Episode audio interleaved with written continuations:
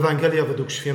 Łukasza, 16 rozdział od 19 do 31 wersetu. Przed chwilą słyszeliśmy ten fragment. 15 i 16 rozdział, o 15 będziemy mówić chyba za tydzień, zawierają serię przypowieści Jezusa. Przypowieść, którą przed chwilą słyszeliśmy, jest ostatnią z tych przypowieści i rozpoczyna się od przedstawienia pewnego bogatego człowieka. Zwykle tę przypowieść interpretuje się jako wezwanie do okazywania miłosierdzia i niewątpliwie tym jest. Niektórzy wskazują na to, że dzięki tej przypowieści mamy wgląd w życie po śmierci. Niewątpliwie tak, chociaż jeśli już, to życie po śmierci przed Chrystusem. Ale nie powinniśmy się ograniczać tylko i wyłącznie do tych dwóch wątków, zwłaszcza, że nie one są tutaj najważniejsze. Jezus, kiedy przedstawia bogacza, nie tylko mówi, że jest człowiekiem bogatym, ale także zwraca uwagę na jego ubiór, a ubierał się w purpurę i bisior. Moglibyśmy powiedzieć, no cóż, bogaci ubierają się w purpurę i bisior. Dzisiaj może nie, dzisiaj bogaci ubierają się w podarte dżinsy i w pogryzione t-shirty. Ale pewien kod dotyczący ubioru zazwyczaj pokazuje nam, z kim mamy do czynienia. Czy jest to człowiek bogaty, czy też biedny. A jednak nie chodziło tylko i wyłącznie o to, że ten człowiek ubierał się wytworniej niż inni ludzie. Dzisiaj to jest na odwrót. Ci, którzy są bogaci, ubierają się mniej wytwornie i w ten sposób chcą podkreślić swoje bogactwo. Cóż, w takich czasach żyjemy. Takie czasy sami tworzymy. Ale zwróćmy uwagę na to, że purpura i bisior pojawiają się w Księdze Wyjścia jako materiały, z których wyrabiano szaty kapłańskie. Może w związku z tym ta purpura i bisior nieprzypadkowo się tutaj pojawiają i są czymś więcej niż tylko wskazaniem na zamożność tego człowieka. Nawet jeśli ten człowiek nie był kapłanem, to wygląda na to, że Jezus Chrystus, opowiadając tę przypowieść, tworzy nam pewien zbiorowy obraz człowieka, którego moglibyśmy nazwać przywódcą w Izraelu. Kogoś, kto należał do elit narodu wybranego.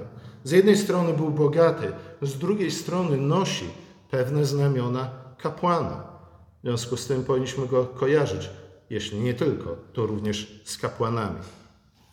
W tym kontekście codzienne wystawne uczty może nie są tylko i wyłącznie ucztami, może nie są tylko i wyłącznie świętowaniem sukcesów finansowych tego bogacza, ale może również nawiązują do codziennych posiłków kapłańskich, na które składa się między innymi mięso z ofiar. W związku z tym te skojarzenia powinny nas zabrać wstecz do Starego Testamentu, do kilku co najmniej postaci, które w podobny sposób są przedstawione. Nie będę tutaj wymieniał wszystkich, ale wspomnę choćby synów Helego, o których czytamy dokładnie to. Gdy ktoś składał ofiarę i mięso się gotowało, przychodził sługa kapłański, czyli sługa, posłaniec synów Helego, z trójzębnym widelcem w ręku i zagłębiał go w naczyniu, a więc w kotle, w garnku lub rondlu i zabierał dla kapłana wszystko, co wyciągnął na wierzch trójzębem.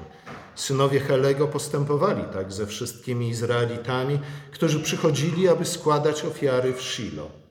Niekiedy nawet zanim spalono tłuszcz ofiarny, przychodził sługa kapłański i mówił do człowieka składającego ofiarę: daj mięso na pieczeń dla kapłana, bo nie będzie brał od siebie mięsa gotowanego, lecz surowe.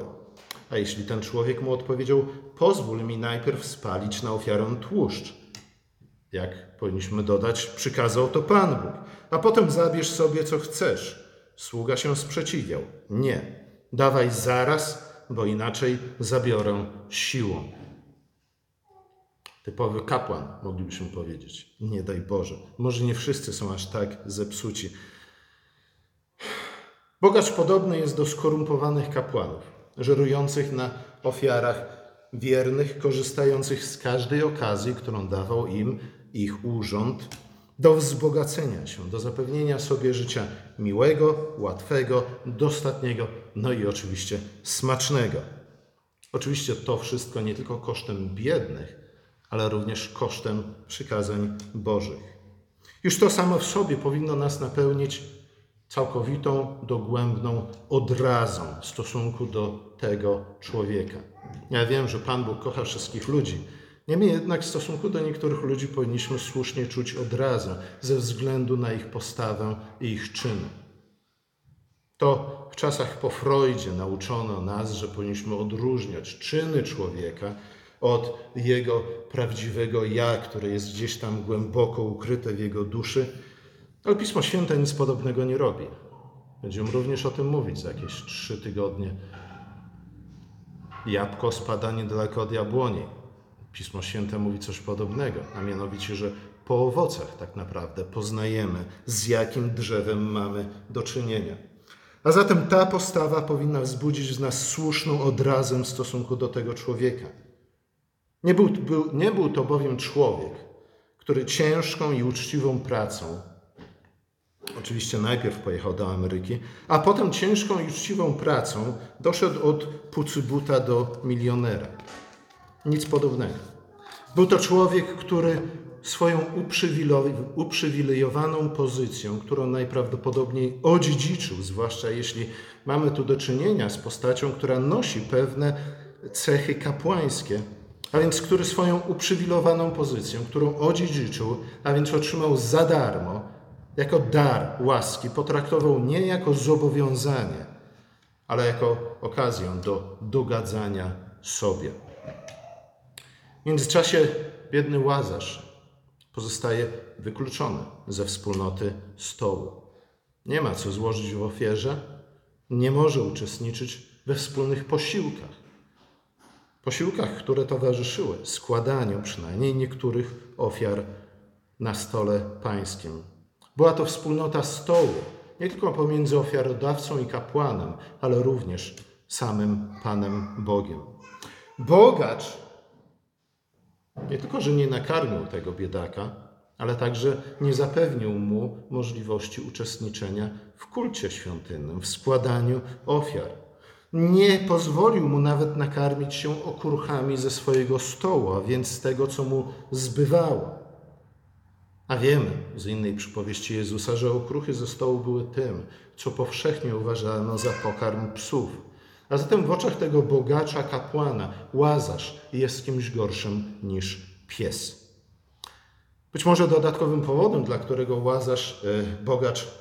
bogacz kapłan stronił od Łazarza, były jego wrzody, które z kolei sugerują może nie tylko jakąkolwiek chorobę, która wzbudza w nas być może nawet obrzydzenie, ale sugeruje nawet to, że Łazarz prawdopodobnie cierpiał na trąd, a zatem był uznany za człowieka nieczystego. Jego jedynymi towarzyszami były psy, a jednak psy mogły się żywić tym, co spadało ze stołu bogacza, nie Łazarz. Ba, psy były wśród Żydów uważane za zwierzęta nieczyste. A zatem, kiedy jeden w pełni, to nie w sposób zasłużony tak naprawdę, ale z łaski, czerpał pełnymi garściami ze swoich przywilejów, drugi ledwo funkcjonował.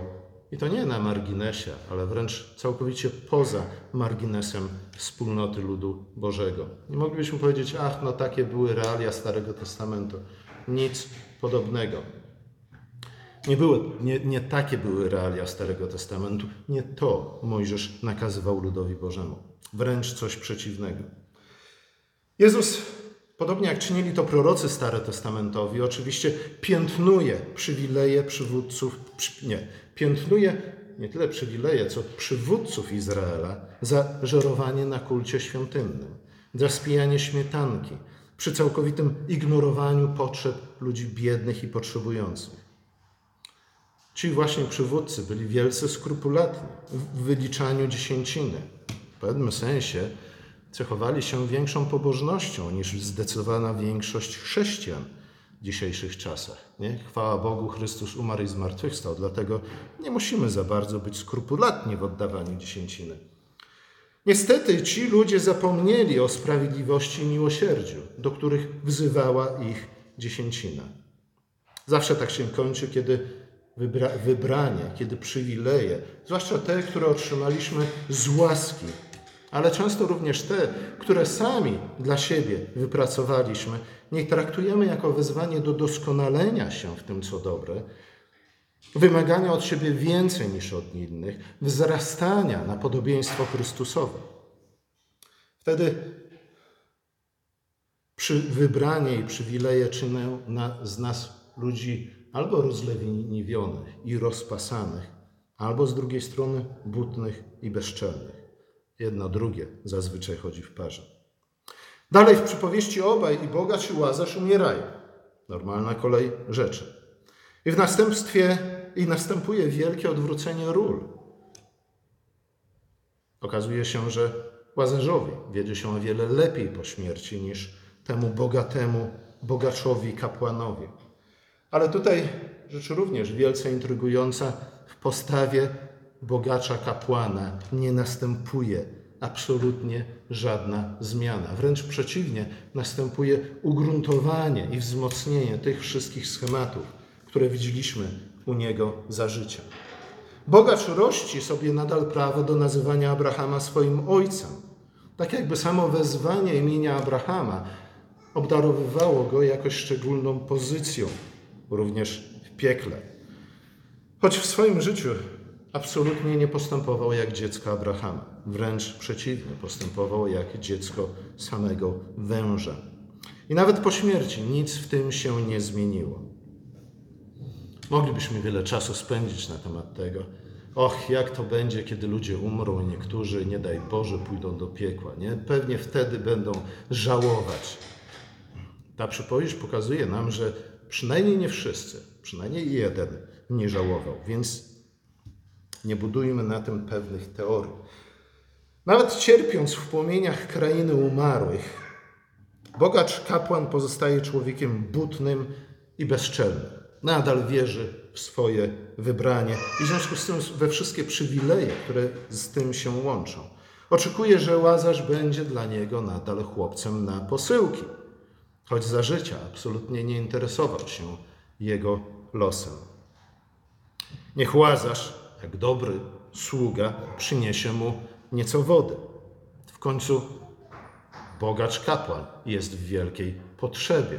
W związku z tym ma prawo żądać pomocy nie tylko z racji tego, że jest kimś, ale również z racji tego, że jest w wielkiej potrzebie. Powiedzielibyśmy: ale chłopie, miałeś tyle czasu, żeby zadbać o siebie i swoją przyszłość. Więc teraz nie opowiadaj mi o swoich potrzebach. I może niech też się uda ten łazarz do jego krewnych i ostrzeże ich przed miejscem, w którym znalazł się bogacz. Znów powiedzielibyśmy: ach, w zasadzie może powinien pójść. Nie, przecież tego wymaga miłosierdzie. Nawet jeśli nie chrześcijańskie, to przynajmniej żydowskie miłosierdzie tego wymaga. Słuchajcie, bogacz kapłan nie tylko, że niczego nie zmienił w swojej postawie, ale również absolutnie niczego się nie nauczył. Ba, jego buta i arogancja wydają się jeszcze bardziej wzmocnione przez fakt znalezienia się w krainie śmierci. Sądzi, że wizyta człowieka zmarłego będzie bardziej przekonywująca dla jego krewnych niż Mojżesz i prorocy, czyli Pisma Święte Starego Testamentu. Słuchajcie, jak ktoś taki mógł w ogóle zostać przywódcą w Izraelu, a nawet kapłanem? Najwyraźniej znajomość, a raczej powinniśmy powiedzieć nieznajomość Pism Świętych Starego Testamentu była głęboka i porażająca. Podobnie jak znajomość tego, co godzi się i nie godzi, Mojżesz wyraźnie zakazał kontaktów ze zmarłymi, czy też Pan Bóg przez Mojżesza. A teraz bogacz sądzi, że kontakt ze zmarłym lepiej przysłuży się jego krewnym niż lektura Mojżesza i proroków. Słuchajcie, ten bogacz kapłan nie tylko stał się człowiekiem bezczelnym ze względu na swoją uprzywilejowaną pozycję, ale też najwyraźniej rozkapryszonym i leniwym, i to jeszcze za życia, co znów po śmierci jeszcze tylko się wzmocniło i gruntowało. Wydawać by się mogło, że jako bogacz kapłan powinien mieć wystarczająco czasu i możliwości do tego, aby poznawać Pismo Święte bardziej niż inni. Dla niego jednak była to strata czasu. Nie zadał sobie zbyt wiele trudu w studiowaniu Pisma Świętego, które przecież stanowiło fundament systemu religijnego, który obdarował go uprzywilejowaną pozycją. Darował mu ten dodatkowy czas, który powinien był poświęcić, choćby ze względu na jakąś przyzwoitość, zwykłą ludzką, już nawet nie chrześcijańską, nie żydowską, ale zwykłą ludzką przyzwoitość, poświęcić na to, co przynależało do jego pozycji, czyli studiowanie Pisma Świętego. Ale on mówi, przecież mam to zagwarantowane w kontrakcie, że będę do końca życia cieszył się z tej uprzywilejowanej pozycji, więc dlaczego mam ruszyć choćby jednym palcem w bucie, żeby w jakikolwiek sposób rzeczywiście stać się tym człowiekiem, jakim powinienem być. Oprócz pozycji i przywilejów nie miał w sobie również absolutnie nic prawdziwego arystokraty, ponieważ zamiast być człowiekiem szlachetnym, człowiekiem prawdziwym, człowiekiem honoru, okazał się być kapryśno zmanierowanym dworakiem z Wersalu, żeby posłużyć się słowami Jose Ortegi y Gasseta. A on w swojej książce Bunt Mas w bardzo, bardzo plastyczny sposób, z wielką sztuką opisuje mentalność takich ludzi. I słuchajcie, nawet śmierć i płomienie absolutnie niczego tu nie zmieniły. To znów powinno nam przypominać, że póki czas powinniśmy jednak wsłuchiwać się w Słowo Boże i brać je sobie do serca. Nie za bardzo licząc na to, że kolejne doświadczenia, jakie spotkają nas w naszym życiu, same w sobie czegokolwiek nas nauczą. Abraham odpowiada na propozycję bogacza zdecydowanym nie. Nein, nie, nic podobnego ci nie stanie. Jeśli Mojżesza i proroka nie słuchają, to nawet gdyby ktoś powstał z martwych, także nie dadzą się przekonać. Słuchajcie, to jest ogólną zasadą życia, ale z drugiej strony Jezus w tym akurat momencie, wkładając te słowa w usta Abrahama, zapowiada oczywiście reakcję ludzi podobnych do tego bogatego kapłana na jego własne zmartwychwstanie. Również wtedy nie dość, że nie będą chcieli wierzyć, ale uciekną się do przekupstwa po to, żeby zatuszować zmartwychwstanie, fakt zmartwychwstania Chrystusa.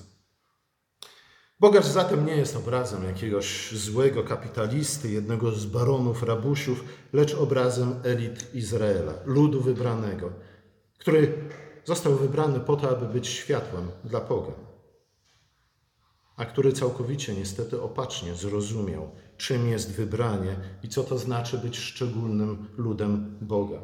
Co to znaczy tak naprawdę otrzymać łaskę. Biorąc pod uwagę to, że my wszyscy, jak mówi Nowy Testament, jesteśmy wszyscy ochrzczeni, jesteśmy kapłanami, ludem kapłańskim, w związku z tym być może powinniśmy odnieść przestrogę tej przypowieści również do siebie samych. Jakimi ludźmi czyni nas uświadomienie sobie faktu, że jesteśmy wybranymi dziećmi Boga? Czy napełnia nas pokorą, czy raczej butą? I słuchajcie, nie byle jakimi chrześcijanami, ale szczególnymi, wybitnymi chrześcijanami, chrześcijanami wiary ewangelicznej, uważających, że kto jak kto, ale to właśnie my, w o wiele pełniejszy i głębszy i szerszy i wyższy sposób zwracamy uwagę na nauczanie Pisma Świętego. Czy czyni nas to bardziej pokornymi, czy też bardziej wyniosłymi? Czy prowadzi nas do ciągłego doskonalenia się według miary Chrystusowej? Czy też uważamy, że samo w sobie roszczenie prawa do bycia heroldami Słowa Bożego sprawia, że każde słowo wychodzące z naszych ust jest słowem samego Boga? Jeśli tak uważamy, to powinniśmy trafić do specjalnego instytutu, gdzie by ktoś, być może nawet środkami farmakologicznymi, uwolnił nas z naszych urojeń. Bo niestety tego typu urojenia są bardzo powszechne i bardzo często spotykane. Już nie będę się odnosił do naszej rzeczywistości. Ale wystarczy znów, nawet pobieżna lektura Pisma Świętego, żeby to sobie uświadomić. Czy naszą ambicją jest stanie się ludźmi 8 błogosławieństw i być może nawet też 10 przykazań? Czy też twierdzimy, że już nimi jesteśmy i już niczego nam nie brakuje. Słuchajcie, im dalej będziemy brnąć ścieżką samozadowolenia, im dłużej będziemy kultywować postawę tych kapryśno zmaniowanych dworaków z Wersalu, tym trudniej będzie nam się opamiętać i zawrócić. A jeśli w naszej bucie wytrwamy do końca, to słuchajcie, to znów jest słowo prawdy przychodzące od Boga, który jest miłością. A jeśli wytrwamy w naszej bucie do samego końca, to nawet płomienie krainy umarłych nie sprawią, że pójdziemy po rozum do głowy. Dlatego Jezus mówi tak często: słuchaj, nie marnuj czasu, słuchaj, nie marnuj okazji. Dzisiaj jest dzień, w którym do Ciebie przemawiam. I dzień dzisiejszy należy do Ciebie, ale dzień jutrzejszy już niekoniecznie.